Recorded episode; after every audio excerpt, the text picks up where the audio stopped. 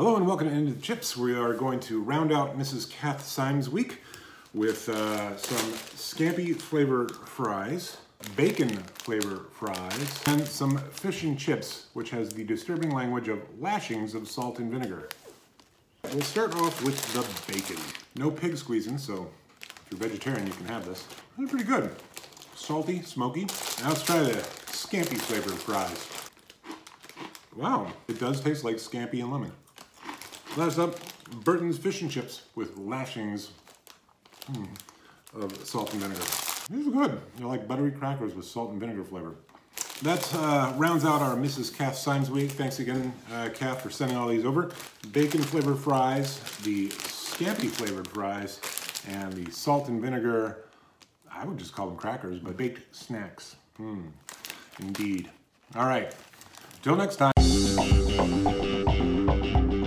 Thank you.